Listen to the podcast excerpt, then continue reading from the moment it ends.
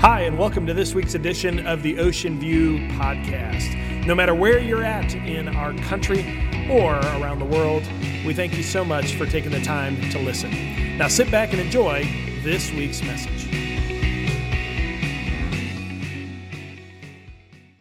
It's great to have you here. We've already had an incredible morning. Um, I just love the opportunity to come and to gather together with brothers and sisters, whether online or here on the floor, and just worship um, our God. We are in the midst of a message series. We're wrapping it up today.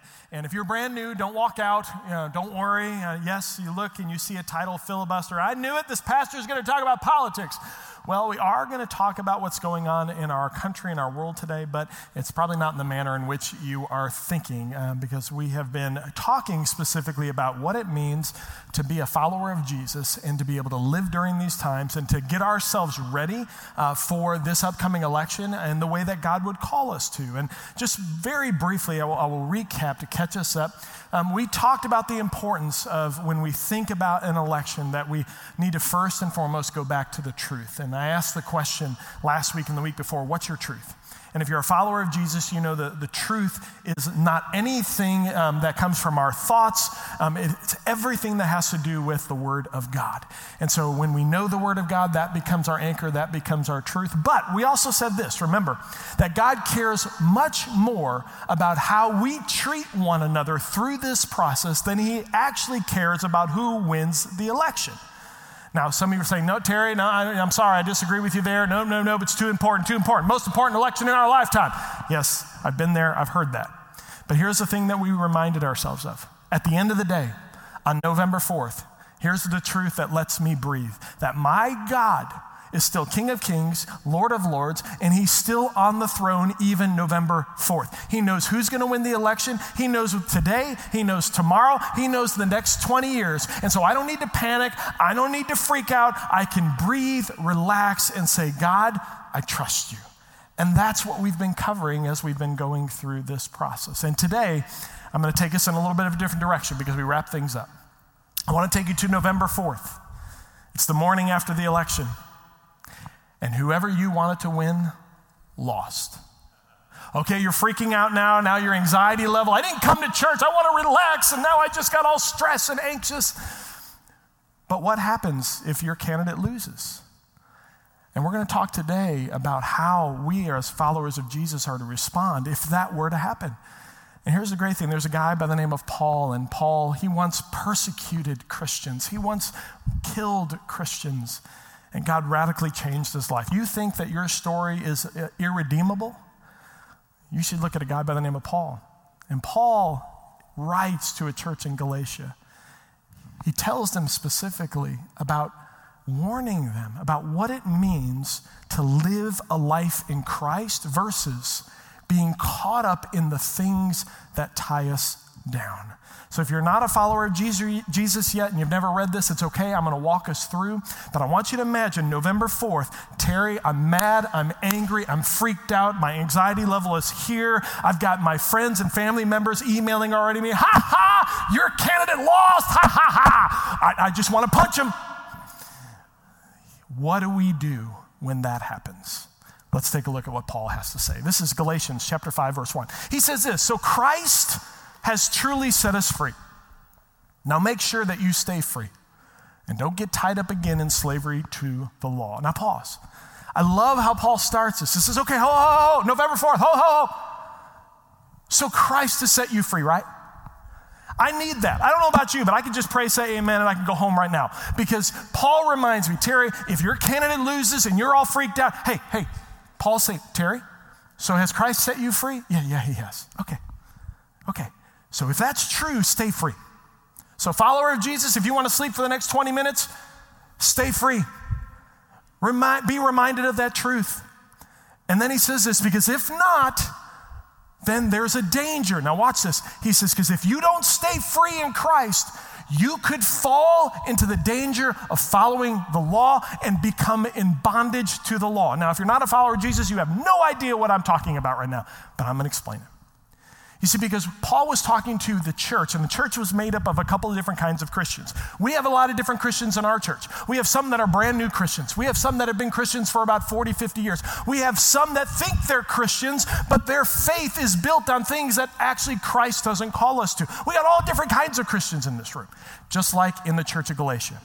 You had Jewish believers you had individuals who had followed the law and then realized Jesus is the Son of God, and so I'm going to take a step of faith and I'm going to follow him.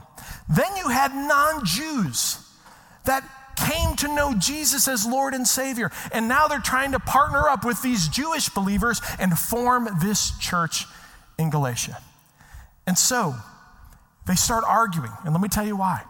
Because the Jewish believers start looking at the Gentiles and saying, hey, if you want to be a follower of Jesus, you need to get circumcised. It just got really uncomfortable in the room, didn't it?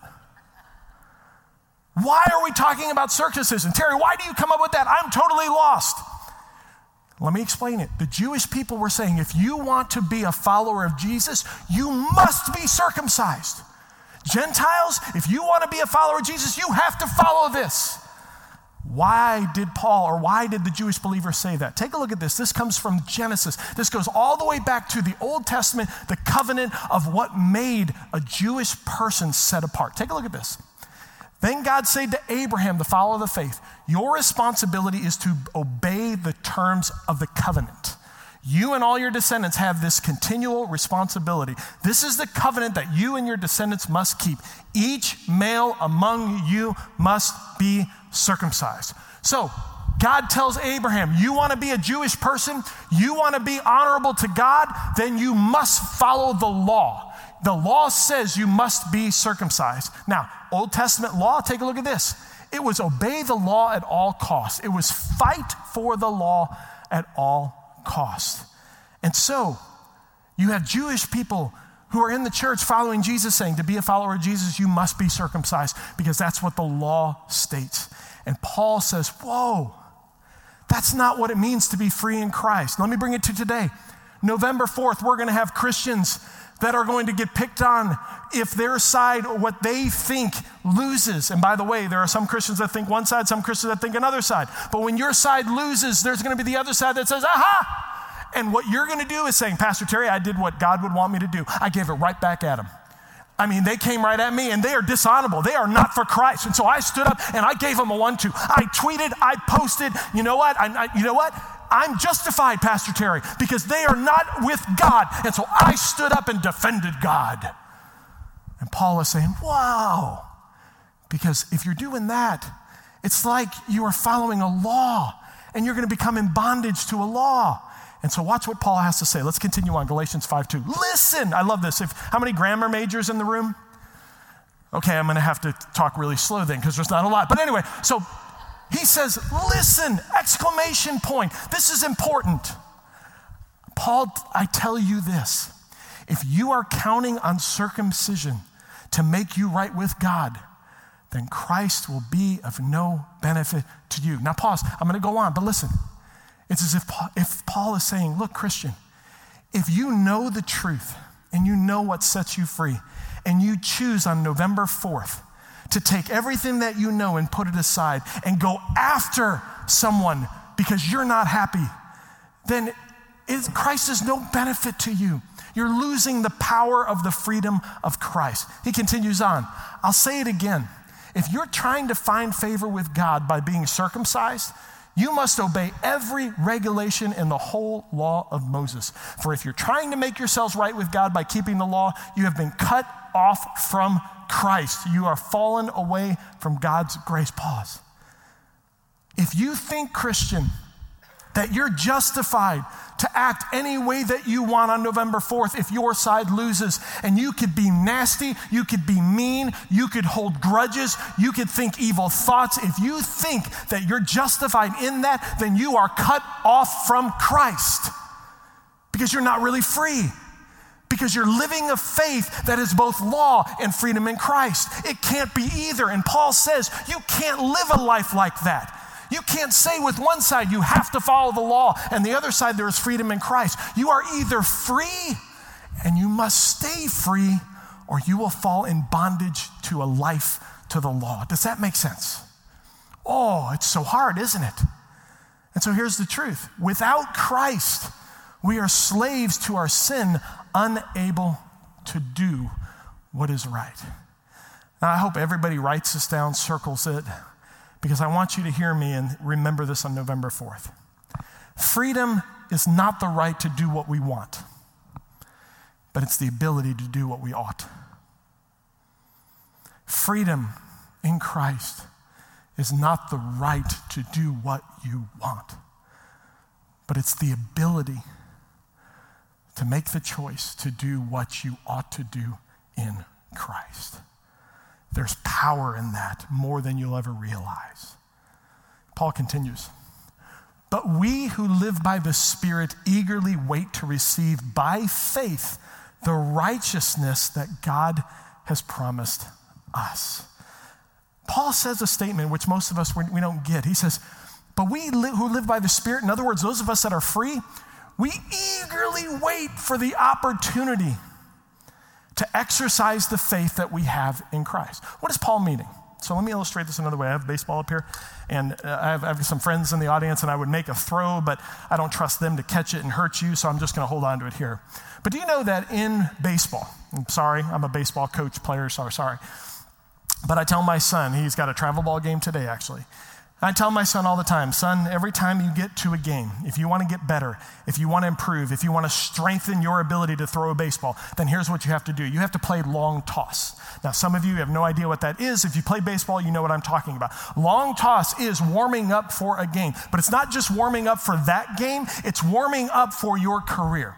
Because if you're in the outfield before every game, and if you watch major leaguers, they play long toss every game. And what you do is you put a person about 10 to 15 feet, maybe a little bit more from you, and then you just start slow and you toss and you get your arm loosened up. And then what you do is after a little bit of time, you back them up. And the goal is, is that they are to back up and you're to make longer throws and longer throws and longer throws until they get to such a distance to where when you throw it as hard and far as you can, it bounces in front of them. That's long toss. And what you're doing is, is you're strengthening your arm so that the next game, when you play long toss, actually you'll see the fielder go farther because your arm is getting stronger.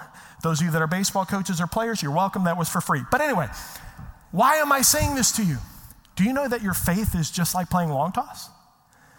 Do you know that the way that you exercise your faith is by looking for opportunities to, to actually exercise faith for righteousness? Let me tell you what it means. It means, Paul saying this you should, as Christians, actually, if you want to grow in your relationship with Christ, I'm not suggesting you do this, but if your what you think is your side doesn't win on November 4th, it's actually a blessing.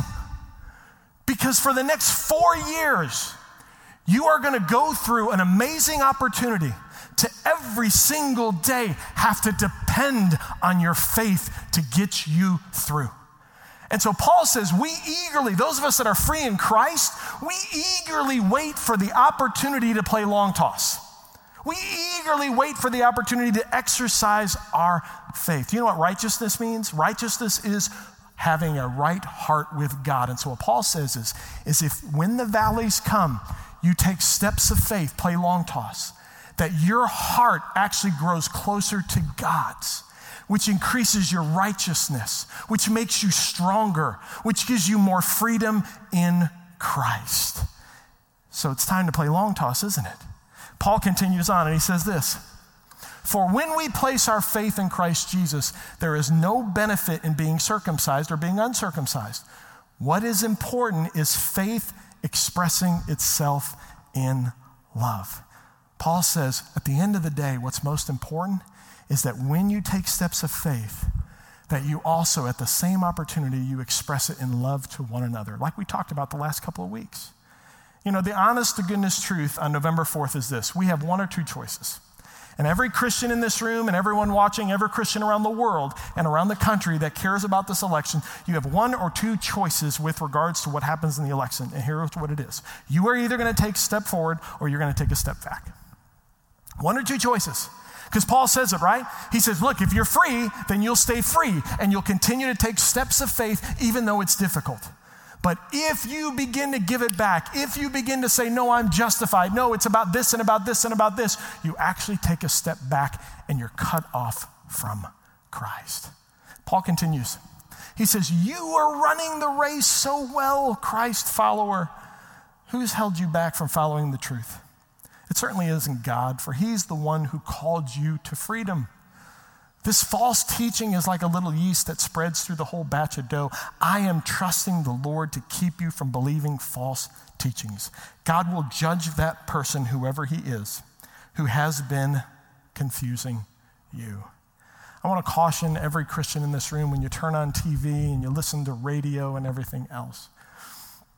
Because the truth of the matter, at the end of the day, God is still in control. And the truth is, you are not justified to repay evil with evil. I'm sorry, I've read the Bible countless times. You're not justified to repay evil with evil. That's not what Christ calls us to. What you are justified is, is to stay free in Christ, like Paul says. And what you are justified to do is to make sure you stay close to the truth. And that even though you don't feel like giving that kooky uncle a one, two, goodness, I can't believe my guy lost. Oh! That you stay free and that you respond. And when they say, I lost, do you know what I would pray every person in this room, if you're on the other side? You know what I pray your response would be? I want you to know, kooky uncle, that I'm praying for our president and praying that he seeks God's face and praying that he makes the wisest decisions for our country. That would be the kind of response that Christ calls every follower of Jesus to, no matter whether your side wins or your side loses.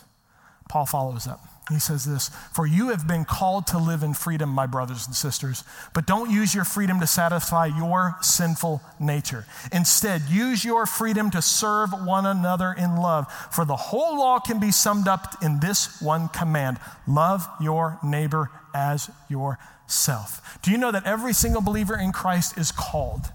Now, I've said many times as a pastor, I was called to be a pastor, and that was true. And I don't have time to tell that story today, but there was a unique calling specific to my life. But do you know that every single one of us as Christians, that we are called to something? And if you don't realize this, then you need to wake up right now, smack someone if they're sleeping, smack them, wake them up. Because you have a calling on your life. And so I'm going to answer the question what does it mean to be called? And what are we called to? Christian, you are called to something called sanctification. Okay, Terry, that's a big religious word, and I have no idea what that means. I get it. But I want to explain what sanctification is. But before I do, I want you to read where this comes from. This is from the Old Testament. This is from the book of Leviticus. You'll probably never read it as a Christian unless you read through the whole Bible, because the book of Leviticus, let me just tell you, oh, dear Lord. But anyway, Leviticus, amazing book, but yes. So I'm going to read this from you, and I want you to pay close attention. So set yourselves apart to be holy, for I am the Lord your God. Keep all my decrees by putting them into practice, for I am the Lord who makes you holy. And so all of us Christians are called to be set apart. And the calling of being set apart is the process of sanctification. The process of sanctification is the process from you becoming more holy every single day. Now, I came to Ocean View a long time ago, and there was a whole lot of individuals who wanted this and this and this and this, and you can just imagine when I came to the church. And that's every church. When you got a new pastor, you come in, and everybody just either wants things to be the same or they want things to change and they want things their way. And as a pastor, you have to navigate through all of that, and it, trust me, it's a lot of fun. Just kidding. Anyway, and so as you walk through this process, one of the guiding principles that governed the decisions that I would make in that process was this it's really important to be holy before, next slide, holy before you become healthy. And I'm going to explain that because holiness is a part of sanctification. And my prayer for our church, my prayer for my brothers and sisters is God, I pray that every day that they would seek holiness. Because if you seek holiness, then selfishness pours out. And when I say pours out, it drops. When you, you cannot be more holy and be more selfish at the same time. If you want to know what it's like to build righteousness and to grow closer to God, ask God to make you holy. Ask God for sanctification because there is no way you can grow in Christ and become more selfish. They don't go together. And so, by praying for a church and for a people to lay down their desires and lay down their wants and say, God, first and foremost, it is you I seek after. And so, I want holiness. If you seek holiness before healthiness, you'll become healthy. In fact, holiness leads to healthiness. And so if you want to pray for something, don't ask God to make you healthy. Ask God to make you holy. Because even in the midst of your unhealthiness, you will be close to God. And if you trust God that He has a plan, then you don't care where you're at. You're just loving the fact that you're close to God. I want to remind you of something. I said this earlier in the message. Freedom is not the right to do what we want. Holiness is not the right to do what we want. Holiness is not the right on November 4th to be mad, angry, and spew evil and say, I'm going to dig my feet in, kick and scrack. I'm going to make it miserable for the next four years for everybody else who's on the other side. That's not holiness. That's selfishness. Holiness is going back to the truth and seeking the truth. I close with this. Sorry, I'm a dad, so I'm going to tell a dad story. And here's the truth my son, right now, he's on his way to his baseball game, so I can talk about him, and he'll probably never see this, so it's okay. I have a 13 year old boy um, this week. He turns 13 on Tuesday. And one of the greatest joys of my life was first to be married to my beautiful bride, but second, and a close second, is being a dad to an amazing son. And I took him out to dinner because um, Jennifer, she's away this weekend um, visiting her family in Florida. And so I took him for a guy's dinner, and we were sitting there, and I was talking about his birthday 13, a teenager, oh my gosh. And I'll tell you what, what made my heart just sing is I, I was talking to him about, you know, what are the things he likes and for his birthday. And, and my son looked at me and goes, Dad, really? You know what my best birthday present would be? I was like, Yeah, what is it? I'd, I'd like a new baseball bat. But then I would like to go to a batting cage with you and have you pitch to me in a bat. That would be my dream birthday. Dads, I want to tell you something. When my son and I held him in my hands and I said, Lord, I just pray I don't mess this up, I felt pretty good having a 13 year old son saying, Dad, I want to be with you on my birthday. So we go to the batting cages because I'm an emotional dad. We're going to go now. We drove to the batting cages and I had one baseball in the car. True story. I had one, only one baseball. It's not easy to pitch when you only have one, one ball. So I got them in the batting cages, and there was softball tournaments going on. And if you've ever played in that atmosphere, there was a whole bunch of guys in the parking lot, and there was music playing, and the guys were at the cages, and and there was a group of softball players. And if you're watching right now, I know who you are. And they were by their car, and their music was playing, and I could hear a little bit of the music in the background, and, and but couldn't hear the words. And so we started you know, I started pitching. And all of a sudden, one of the players turned up the music as loud as he could. And so it was, it was blaring over the whole parking lot. And let's just say it's not the style of music, because I like all kinds of style of music, but it, when every third or fourth word is a suggestive word or a curse word, I have a problem with it. And here I am with my 13 year old son, and I'm wincing every time I'm hearing a word played, and you can't escape it. And so I did what every peace loving, stay free in Christ pastor would do in that moment. I stopped pitching. And there's these four softball players all gathered around, and they're about six times my size. And I turned and I just stared at them. And it got uncomfortable. And I just kept staring at them. And finally, one of them motioned over and they turned the music down. After wiping my brow and saying, Thank you, Lord, thought, because I don't know what would happen if they, four of them would have come after me. But then one of them who had the actual boombox, he wasn't very happy about it, so he closed his car and he actually dragged his boombox right next to my cage and he decided to hit right next to me and he put his boombox and he turned the music and looked at me and turned it up louder.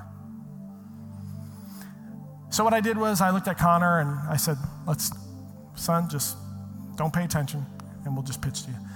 So he finished batting practice, we got in the car and I was mad. I was angry.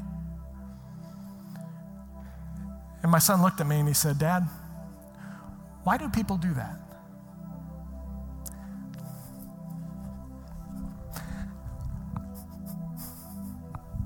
God reminded me of what we're talking about today. Because Paul says, if you're free in Christ, you look forward to the opportunities to exercise your faith. And God placed those softball players and me in a very uncomfortable situation to exercise my faith. Because for the next 20 minutes, my son and I had an incredible conversation about what it means to live a life in Christ. And for you dads who've ever had a 13 year old, to be able to have a 20 minute conversation about anything serious, good luck. But freedom is the ability to not just do what you want to do, but it's the ability to do what you ought to do. November 4th, you have the opportunity to exercise your faith and to be able to love one another and to act as Christ called you to. So stay free, Christian. Otherwise, you're cut off and you live in bondage. Would you pray with me? Heavenly Father, this morning I, um, I just tell you I love you. Thank you so much, God, that you love me. Because when I think about how many times I, my faith wavers and I try to take things into my own hand by giving a death stare, God, I thank you that I can trust you in every situation. So, God, for all believers, as we approach this election cycle, God, may we go to your truth. May we trust it. May we follow your principles. And God, if November 4th comes and if we're on the wrong side of the vote, God, I pray that we would not look to get even, that we would not lose our heads, but instead we would look to the other side and say, I'm going to pray for God's will to be done in the United States of America. And we would every day listen to the Holy Spirit and learn to be free in you. So, God, I pray for all of us in our response. May we trust you and we tell you we love you. For it's in Jesus' name we pray. Amen. Thanks so much for listening to today's podcast. If you would like more information about the ministries at Ocean View, or if you'd like to speak to someone directly, you can visit our website at www.ovbc.org. Thanks again for listening. Have a great day.